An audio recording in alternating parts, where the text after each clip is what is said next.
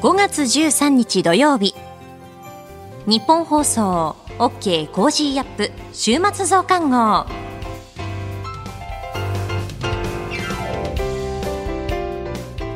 ニッポン放送アナウンサーの新行市佳です。OK コージーアップ週末増刊号。今週の放送でセレクトした聞きどころ今後のニュースの予定を紹介していくプログラムです。番組の後半は Cozy up コメンテーターがゲストと対談するコーナー。今月はジャーナリストの峯村健司さんと元航空自衛隊空将の織田邦男さんです。さらに株式市場の今週のトピックと今後の見通しについてトレーダーで株ブロガーのひなさんに伺います。今週もお付き合いください。それでは今週取り上げたニュース振り返っていきましょう。日韓首脳会談が終了、シャトル外交が12年ぶりに再開。ロシアの民間軍事会社ワグネルがウクライナバフムトで戦闘継続へ。新型コロナ5類に移行。プーチン大統領演説侵略正当化、今後も続ける姿勢を強調。入管難民法改正案、衆議院本会議可決。ASEAN 首脳会議が開幕。ミャンマーや南シナ海情勢などについて協議、こういったニュースを取り上げました。今週の聞きどころ。番組初登場、学習院大学特別客員教授で、元中インドネシア大使の石井正文さんに解説していただいた G7 広島サミットまで1週間、招待国との討議拡充へというニュースです。それでは今週のプレイバック G7 広島サミットまで1週間招待国との討議拡充へ。今月19日金曜日から21日日曜日にかけて広島で開催される G7 サミット、えー、先進7カ国首脳会議は、えー、主な討議日程案が明らかになっております、えー、世界経済やウクライナ情勢など合計9つのセッションのうち、えー、新興国のインドやベトナム、韓国といった招待国の首脳が参加する拡大会合を3回行うとのことであります。えー、サミットの初日19日には岸田総理が平和記念公園で各国の首脳を出迎ええー、原爆慰霊碑への献花や、えー、原爆資料館の視察を行うことで調整がされているようです。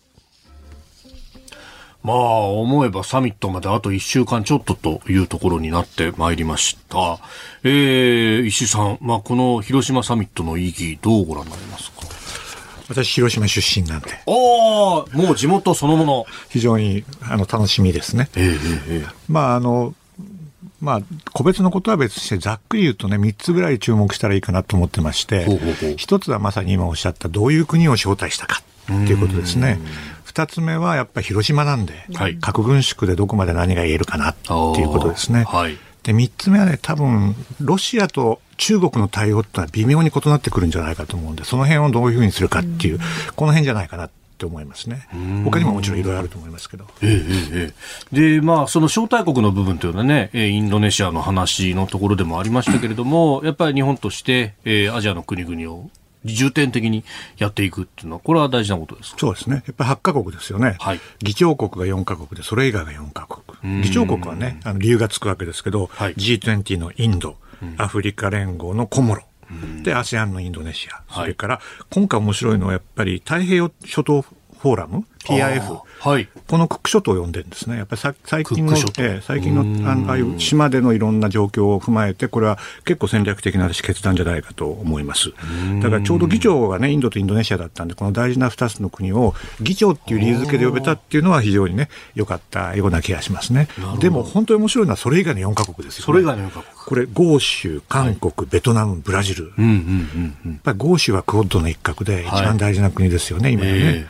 で、韓国は最近の関係改善の流れで韓国重視してますよねってメッセージとしては大きいと思いますし、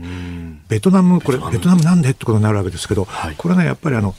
民主主義じゃなくても大事な国はあるよねっっていうメッセージだと思うんですよね。で今回の広島サミットのキーワードって法の支配に基づく国際主張って言うじゃないですか。はい、民主主義って言わないですよね。えー、だから民主主義じゃなくても法の支配に基づく国際秩序堅持にをサポートする国とはやりますよっていうことなんですね。そういう意味でベトナムが入っているのは非常に重要ですし、もちろんあの南シナ海との関係でも重要と。はい、最後、ブラジルがね、なかなか難しくてね、これ、はい、もちろん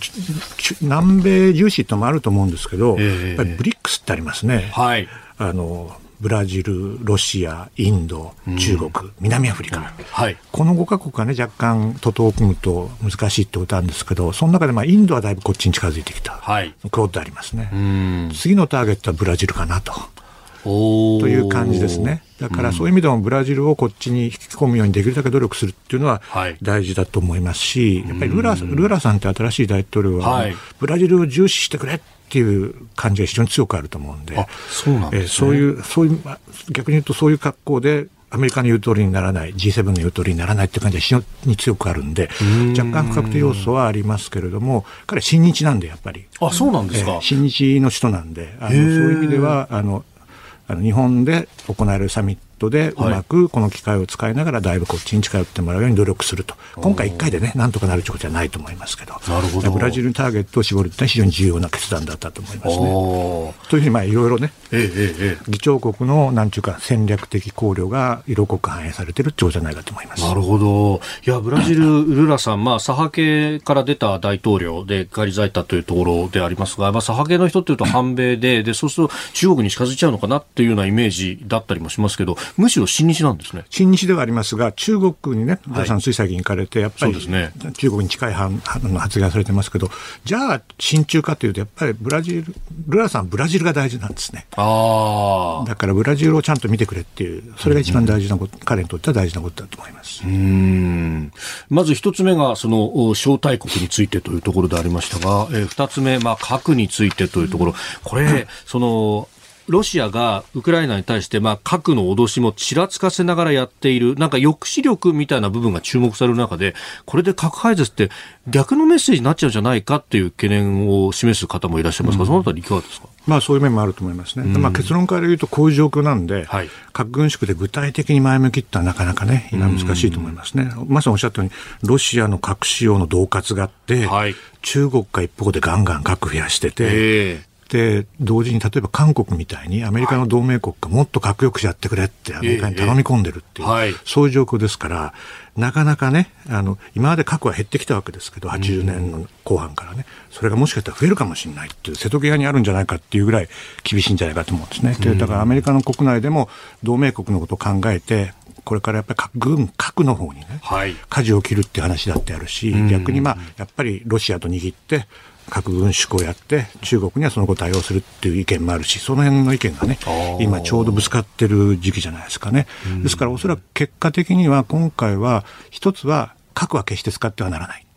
ということは、やっぱり広島でやる以上ね、はい、非常に重要なメッセージで、ウクライナとの関係もありますから、それを出すことと、究極的には核廃絶なんだっていうことをもっぺん再確認すると、この辺がね、重要なことになるのかなと思います。そして、えー、もう一つ、ロシア、中国に対しての、ここでグラデーションをつけていくという話ですが、うん、やっぱりあのウクライナはあんなにひどい話なんで、はい、かつさっき申し上げたように台湾への波及を考えてもロシアに対してはみんなでどーんと強く当たるしかないと思うんですね。そこはまあ G7 はあの合致してますんで。はい、ただあの中国についてはね、じゃあここで正面衝突するかと、多分ちょっとそれは違うのかなって気するんですね。あのマクロンさんみたいに、なんか日和見的なこと、はい、ああいうのはやっぱりやめてほしいんで、そこの最低限の調整はするにしてもね、やっぱりあの、なんか出口を閉じないようにしとく。要するに、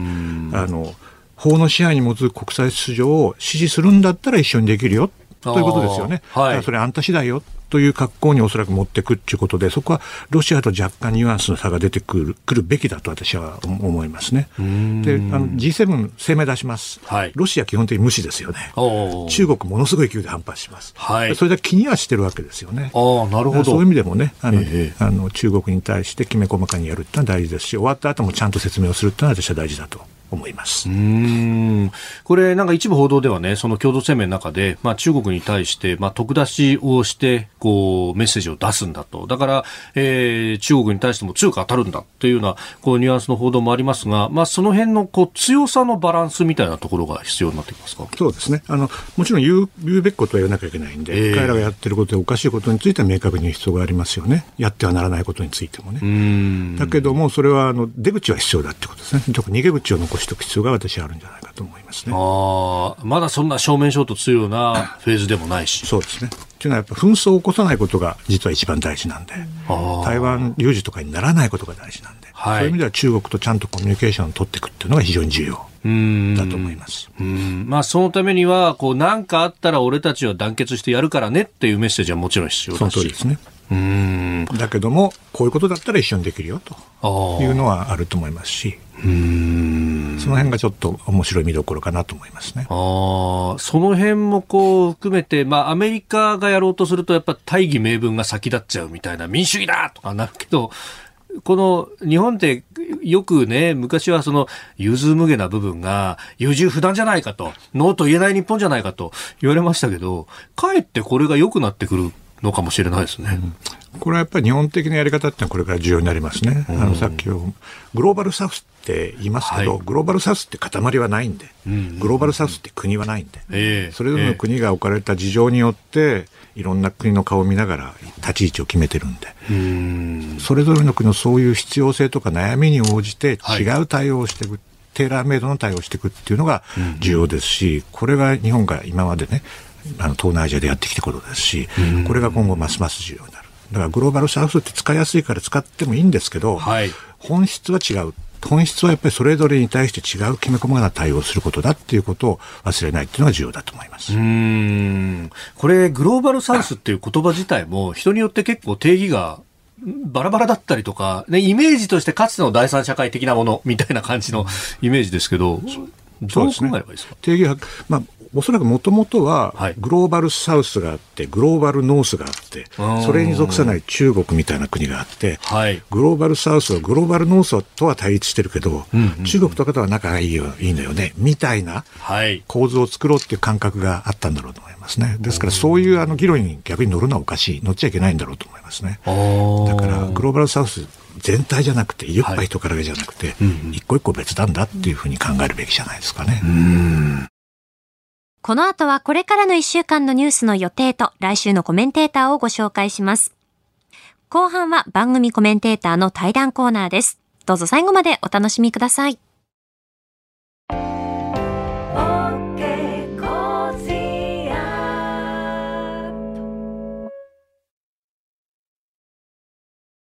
自分よし、相手よし、第三者よし。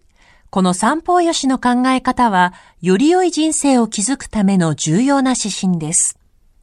モラロジー道徳教育財団は、ビジネスリーダーのための経営誌、月刊三方よし経営を発刊。人づくり、SDGs に取り組む企業の皆さんにおすすめの一冊です。お問い合わせいただいた方全員に、月刊三方よし経営の見本誌、さらに小冊子心に残る話ベストセレクションを漏れなくプレゼントしています。詳しくは日本放送のホームページ内のバナーをクリック。創立96年、道徳で人と社会を幸せに。公益財団法人、モラロジー道徳教育財団。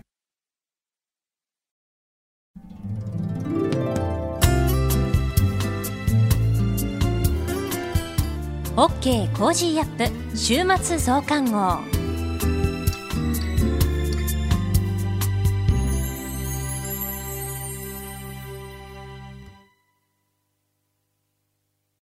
日本放送アナウンサーの新業一華がお送りしています。OK コージーアップ週末増刊号。ここで番組からのお知らせです。飯田浩二の OK Cozy up。2018年の4月番組開始から5年が経ちました。この5年間で世の中は大きく動いて OK 工事アップではその日その時、えー、皆さんにニュースをお伝えしてまいりました。えー、そこでですね、OK 工事アップ皆さんと直接お会いして一緒にこう考えるそんな場をご用意しました。それが6月25日日曜日、東京国際フォーラムホール A で開催する飯田工事の OK 工事アップ激論有楽町サミット in 東京国際フォーラムです。イベントで議論するテーマ大きく分けて、政治経済と外交安全保障です。政治経済は須田慎一郎さん、宮崎哲也さん、高橋洋一さん、飯田康之さん、佐々木俊直さん。外交安全保障は須田慎一郎さん、宮崎哲也さん、峰村健二さん、小泉優さん、高橋杉夫さん、東野敦子さん、えー、このメンバーで討論を行ってまいります。え、さらに飯田浩二アナウンサーと自由民主党参議院議員青山茂春さんの対談もあります。え番組で毎日更新している YouTube の再編集版では、え登場していただく出演者の方々と飯田浩二アナウンサーのスペシャル動画を途中にこう挟み込むような形で盛り込んでおります。えー、昨日金曜日にですね、峰村健二さんとの、えー、予告の VTR も撮影しました。あの、峰村さんから、あの、せっかくなので、ちょっとこう、後ろの背景変えませんかというご提案もいただきまして、日本放送のある場所で撮影をしてきましたので、あの、後ほどですね、来週ぐらいですかね、あの、ちょっと編集をした後、アップしますので、こちらも楽しみにしていてください。えそしてですね、月曜日に一つ情報解禁があります。え私、新業、このイベントに向けて、ある準備を進めています。その準備とは何なのか、え月曜日に発表いたしますので、えこちらもぜひチェックしていただければなと思います。よろしくお願いします。飯田浩二の OK 工事アップ激論入楽町サミット in 東京国際フォーラム6月25日日曜日お昼3時開演です。チケットは指定席税込み6500円。詳しくは番組ホームページをご確認ください。続いてはこれからのニュースの予定をお伝えします。5月14日日曜日、日本維新の会臨時党大会、タイ総選挙、トルコ大統領議会選、大相撲夏場所開催。5月15日月曜日、京都市に移転した文化庁が本格稼働。沖縄の日本復帰から51年。サッカーの J リーグ開幕30年。4月の企業物価指数発表。5月16日火曜日、定例閣議。アメリカ上院の公聴会で経営破綻したシリコンバレー銀行などの元幹部が証言。カンヌ国際映画祭開幕。5月17日水曜日。1月から3月期の GDP 速報値発表。4月の訪日外国人数発表。欧州評議会首脳会議開催。5月18日木曜日。青森県知事選告示。4月の貿易統計発表。中国と中央アジア5カ国との首脳会議。5月19日金曜日、定例閣議、小池知事定例会見、先進7カ国首脳会議 G7 広島サミット開催、4月の全国消費者物価指数発表、アラブ連盟首脳会議開催。続いて来週のコメンテーターのラインナップをご紹介します。5月15日月曜日、ジャーナリストの須田慎一郎さん。16日火曜日、地政学戦略学者の奥山正史さん。17日水曜日、ジャーナリストの佐々木俊直さん。18日木曜日、明治大学教授で経済学者の飯田康之さん。19日金曜日は、外交評論家で内閣官房参与の三宅邦彦さんです。この日、飯田浩二アナウンサー G7 サミットが開催される広島で取材をしますので、スタジオとつないで二元生放送でお送りします。ポッドキャストや YouTube、 radiko のタイムフリーなどでもチェックをお願いします。コメンテーターの皆さんは6時台からの登場、ニュース解説をしていただきます。さて、この後は、 Cozy up コメンテーターがゲストと対談するコーナーです。ジャーナリストの峯村健司さんと、元航空自衛隊空将の織田邦男さんです。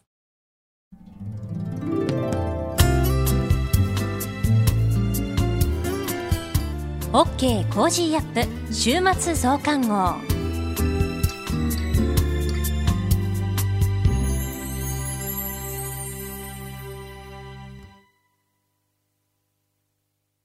道徳って何だろう？思いやりって必要なの？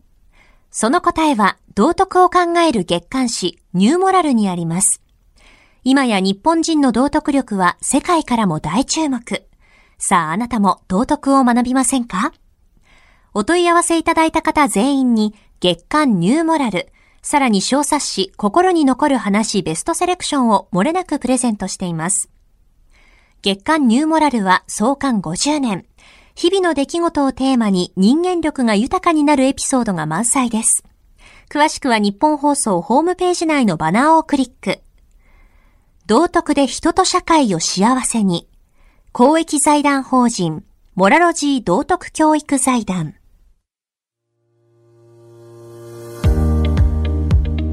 こんにちは。ジャーナリストでキャノングローバル戦略研究所主任研究員の峰村健二です。この配信は日本や世界を取り巻く様々な課題を掘り下げる対談番組です。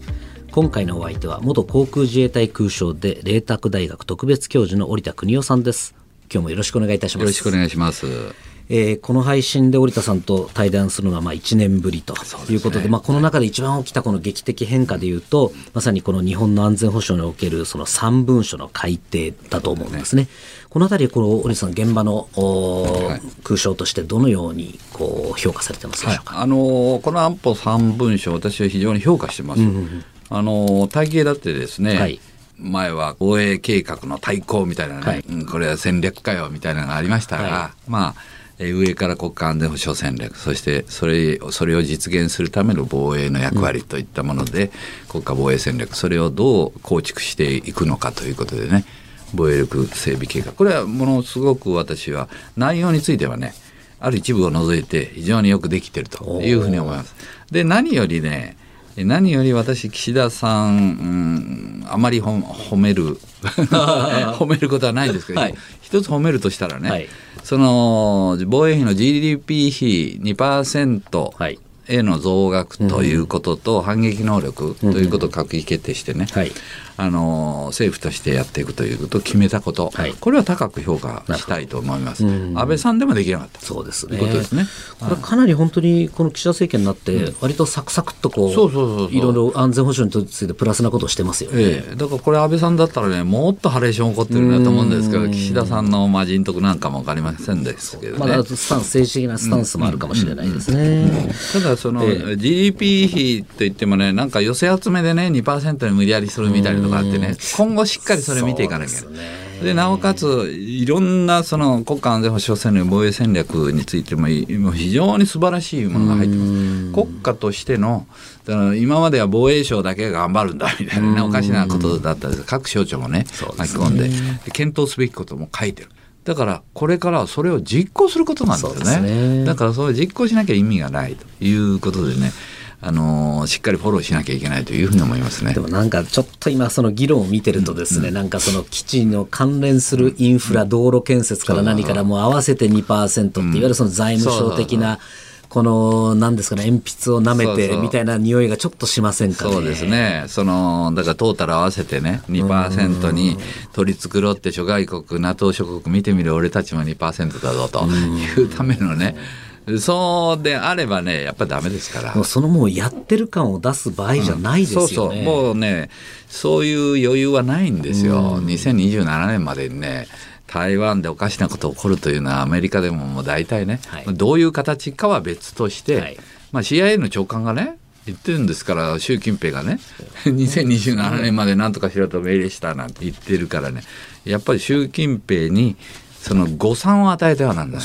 ええ、これはウクライナもそうですよ、はい、あれはね、プーチンの誤算ですよ、う、ね、うん、だからあの、こんな抵抗があったのか、それは最初から分かっておけばね、抑止力になってるんですよね。ね。だから、プーチンに誤算を与え、ミスカリキュレーションさせてもだめだし、ミスアンダースタンドさせてもだめだ。そう、ね、そうしますとね、やっぱり、あのー、しっかりと防衛力整備していって、そんな我々スモールスケールながらね、えー、小粒でも山椒のようにピリリと、うん、あの辛くてね、うん、あなたのあの向こうずねぐらいは切っちゃいますよみたいなね、アキレス腱ぐらいは切っちゃいますよというとこ見せなきゃいけない、うん、特にその2%増額部分で、まあ、今いろいろ議論がありますけれども、どの部分にこうあ。の重点させるべきだと思いますか？あのですねこれまで私にも責任あるんですけどね、はい、防衛、えー、関係費見てきて、その棒ぐらいで見たら分かると、はい、20年間ね、はい、約5兆円で微増、微減ですよね。よね。うん、これってね、マジックかって言われるんですよ、アメリカ人から。お前、給料は増えないのか 給料増えて、あの20年間で何を入れたか、ミサイル防衛 ?F35? イージス艦、おいおい、マジックかよ。それはね、まあ、私も防衛力整備やってましたが増えない中で将来起こるであろう紛争に対対応するにはどういう戦力をどのように積み上げればいいかということで、はい、まあ、知恵を絞るわけですね。うん、そうしますと例えば戦闘機 F35 を戦力化する。これはやっぱり飛行機があってパイロットの養成があって、はい、そして、えー、それでもってできたあのあの戦闘機とパイロットでもって戦術戦法を作らなきゃいけないんですね。うん、これをやっぱりやるのは10年かかるわけです。そうそうしますと優先順位からすると金がなくても、えー、もう高用事でね、えー、もうどっかを削ってでもこうなるわけだ。で削ったのは何何ですかと言ったら、はい、燃料であり大学であり施設なんですよ。はい、そね、うん、見たら分かるよ。うにこれはね当然増えていくんですよ。なんなんでかというとやっぱり兵器というのは近代化しますとね高価格化するんですよ。もちろん物価も上がります、ね、そういうことですね。で給料もね当然増えますからね、はい、そうしますとそれを削ってきたものについて早く手当てをしなきゃ。今ある戦力をまずですね、はい、動けるようにしなきゃいけない。そうです、ね、これはあのようやくね岸田さんも最後の方に分かっていただいたみたいでとりあえずこの5年間はね今ある戦力を動かせるようにしようということで、ね、もう急ピッチで弾薬を弾薬、うん、で、えー、反撃能力がとりあえずトマホーク入れるみたいなね、はい、だからそれは早く5年間で入れなきゃいけない。でそれで5年間やりますとね2027年ぐらいにようやくまあ GDP 比からすると1.8%ぐらいになるんですよ。はい、でやっぱり2%ぐらいを維持していって次の新たな装備を入れていく、充実させていくということです、だから今は戦力化というよりも戦力化のつもりで入れた現在の兵器をね、本当に戦力化するというのが、喫緊の課題ですね。いや本当に今空想しちゃったそのカットした部分とこの罪は非常に大きいと思ってまして、私もあの何度かあの航空自衛隊の那覇基地で講演をさせてもらった時にあの。基地の裏を見せてもらったんですが、いわゆるあの共食いですよね。そうですね。あの、もう本当に匠の技であの古い戦闘機の部品を外してつけたり、いや素晴らしい技術だし、素晴らしい気合私気合大好きなんですけど、でも使うとこそこじゃねえだろうっていうとこですよね。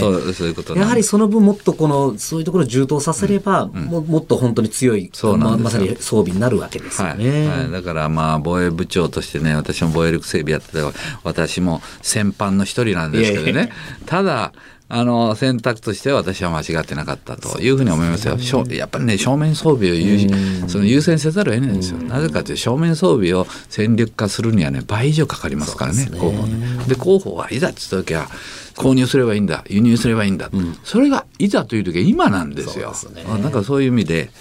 あの2027年までとりあえずね5年間で。早く今の今ある戦力を本当の戦力を、ね、だからフィクションだと。だからこれをリアルにすると。いうことですね。はい。もうやってる感じゃなくて、本当に戦え、まさに習近平国家主席の言葉じゃないですけど、戦える軍隊になるっていうのは、非常に重要ですよね。はい、で、うん、だから本当に戦える、装備品を持って戦える体制を確立したらね、習近平のミサンダースタンドってなくなるわけです。それが平和をね、維持するためのもうなんていうか一番のあの重要なところでねあの正論にも書いたんですけどもあらゆるリソースをね抑止に突っ込むべきだと。はいであの時はいや防衛財務省は38兆円だと言ってる、えー、防衛省は48兆円だという中を取って43兆円にするかみたいなね。そういう話じゃないだろう。築地の競りじゃないんですからね。もうやめてくれって話ですよね、えー、でウクライナでね何を学んだかというと一旦戦闘が、はい、戦争が起こるとねこれやめさせるのよ本当に難しい。特に核を持った国はそうですよね。そしてまたその犠牲になる人がもう毎日出るわけですよ。で弱者つまり女性子供そしてお年寄りが本当路頭に迷うわけですね、しかもあのインフラ壊れたインフラを立て直すのにとんでもないお金がかかります。防衛費なんてもんじゃないわけですからね、えー、何百兆円かかると思うんですね。だから戦争絶対起こさないそのためにはね少々そこまでやるのということがあったとしてもそれでもってもし習近平がねあこれはちょっと無理だなと思思えばねそれはよくよくが聞いてるわけで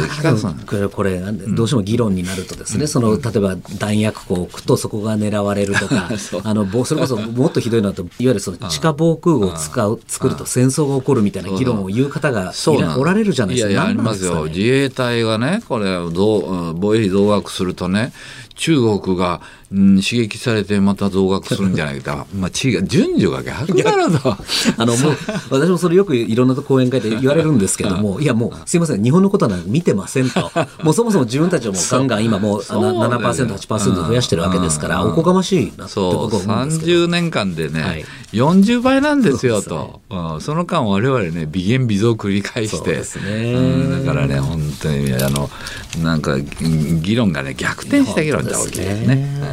あと今ちょっと冒頭でその3文書の一つ、一つ問題点とおっしゃった部分、うん、おそらくその核核戦力の話だと思うんですがこれはね、私は我流転生を書いてるって確か本当に2行ぐらいちょっと書いてるだけですよね。核戦略については2行ですよ、2行。えー、しかもね、あの国家安全保障戦略、前提でなんて書いてるのは、10年を目安として有効とするわけでしょ、はい、10年ね。あれ2行で済ますのかと。拡大抑止のね充実とね非核三原則の維持ですよ。で非核三原則についてもねえー、岸田さんが広島出身だから、まあ、忖度したところがあるんでしょう、うでも私はもう堂々と書いてるんですけどね。岸田さんが、えー、っと被爆地広島出身であるから、うん、えー、比較三原則を原しました。これおかしいと思うんですね。うん。比較三原則の維持が目的になるっておかしいでしょ、はい、非核三原則が最もね核から日本の国民を守るのにね、有効ですということであれば私は agree します、だからそれは議論もせずね、ななんで国国是なの？と。で、ね、今の時期にと、うん、で、えー、そのこの東アジアというのはね特に日本は3つの核保有国に囲まれてるんですロシア、北朝鮮、中国。これ日本だけなんですね。えで、ね、世界中でね、核が増えてるのはここだけなんですよ。すね、中国と北朝鮮。はい、だからね、この中でお前よくパニックならないなってアメリカのね、うん、あの友人が言いますけどパニックになってもおしあの不思議じゃないんですね。すね。私はねああいいなと。平和ボケも、うん、まんざら捨てたまじゃないなと思うんですけどパニパニックにならない、えー、でもこれはねあの邪道であってね真剣に脅威を見つめながらやっぱり、えー、平和を目指してい。く戦争にならないようにするというのがやっぱり安全保障の役割だと思うんですよ。そ、ね、れを見ないでね、うん、あの心の平安を保つというのはね、うん、これはオストリッチファッションで私学生には教えてるんですけどね、はい、えー、そのダチョウダチョウというのは危機が来るとねライオンが来たらどうするか知ってるか、はい、穴に首を突っ込んでね、ええ、見ないようにすると。それを見ないでね脅威を真剣に見つめないで心の平安を保ってる。これっておかしな話であってね。やっぱり我々脅威を直視してね、うん、それに対して絶対起こらないです。絶対平和を保つ。そのために何をすればいいか。ということをね考える必要がある。そういう意味ではね国家安全保障戦略、非常によくできて書いた人にも私話聞きましたですけど、はい、よく考えてますねと。しかしながらあの核からね、しかもね世界中で最も日本はね核保有国に囲まれた危険な国であるにもかかわらずね核からどのように守るかという国家としての戦略がねたった2行でね本当にいいのですけど。これも数十年前のこのアメリカの核の傘に守っていただくって、うん、これと何も変わってない、ね、変わってないんですよ、韓国はまだねあの、はい、アメリカに行ったでしょ、はい、主要な議題はあれですよ。拡大核抑止についてね。ユン大統領ですね、ええ、だから多分文書出ると思いますけど。そ、ね,、れだけやっぱりねまあ、この間のアンケートで韓国の75%は核武装すべきだって言ってますけど、はい、私は核武装すべきだということを言ってるわけじゃないですよ。うん、で核武装自体は自前の核武装で私は難しいと思うけど先のそのターゲッティングでどこを狙うか、うん、そうそうそう、うん、でこの地形的なね、日本列島というような島というものを考えてまた実験はできないよということであればね核武装というのはそんな簡単なもんじゃない、しかしながらその他にねオプションっていっぱいあるわけですよ。はい。ね、アメリカの核をどのように使うかというのはあり,、あり得るだろうし。だからそういったものを全く議論してないでね。でやっぱりあの安倍さんはね偉かったのはまあ勇気を持ってね高めのビンボールみたいに投げたわけですね。はい、シェアリングの、えー、核シェアリングについてもね議論しなきゃいけない。はい、だからそれはね私は議論をすればねあのドイツが今やってる核武あ核共有というのはねなかなか日本に合わないなっていうのは分かると思うんですよ。これはこれはやっぱりねしっかりと議論しなきゃいけない。そうですね、うん、で議論した上でねやはり日本は非核三原則でいきましょうという国民が決めたら私はそれそれでいいと思いますけどそういうふうになっていないというところにね問題がある。この戦略三文書を決めて、はい、えー、GDP2% しかも、えー、反撃能力を閣議決定したときに、はい、野党及びマスメディアなんて言ったかその十分な議論もせずに、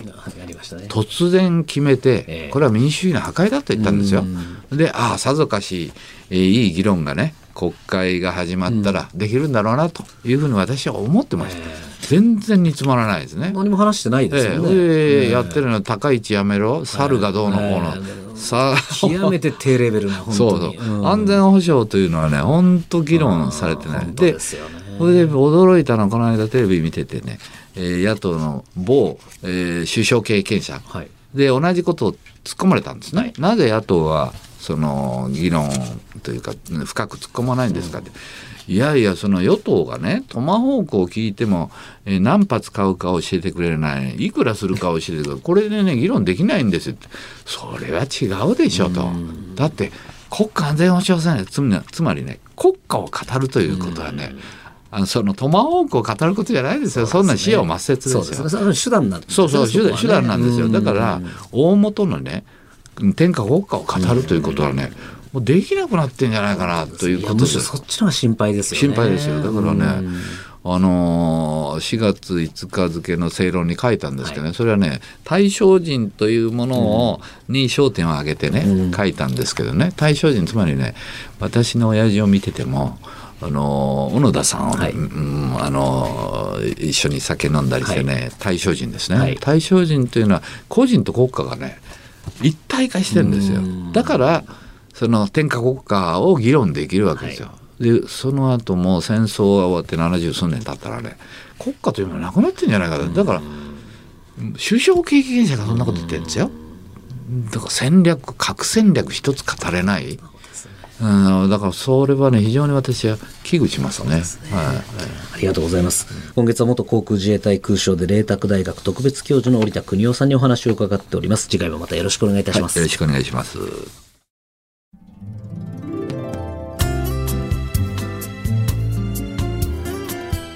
OK Cozy up。週末増刊号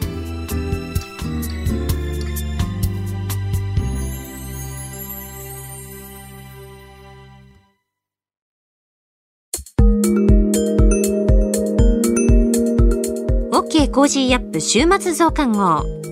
株式市場の今週のトピックと今後の見通しについて、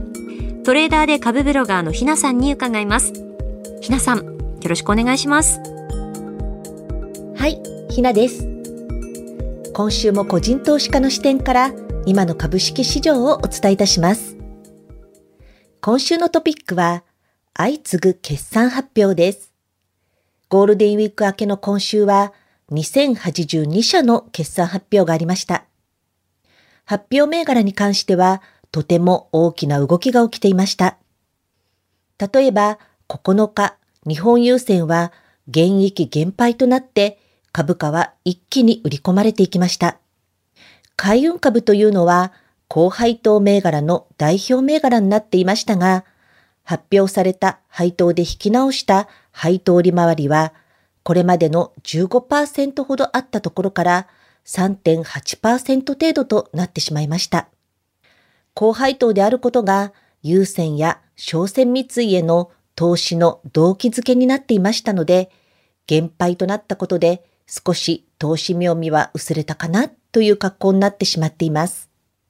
また、伊藤忠商事は連結最終益は少しずつ減益となっていますが、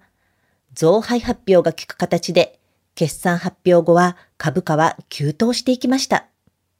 アメリカの著名投資家、ウォーレン・バフェット氏の日本株投資の対象となっている銘柄でもありますので、5大商社株への投資を考えている方は多いと思われます。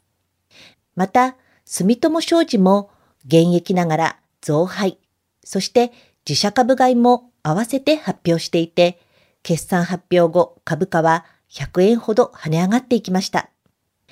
個人的な話ですが、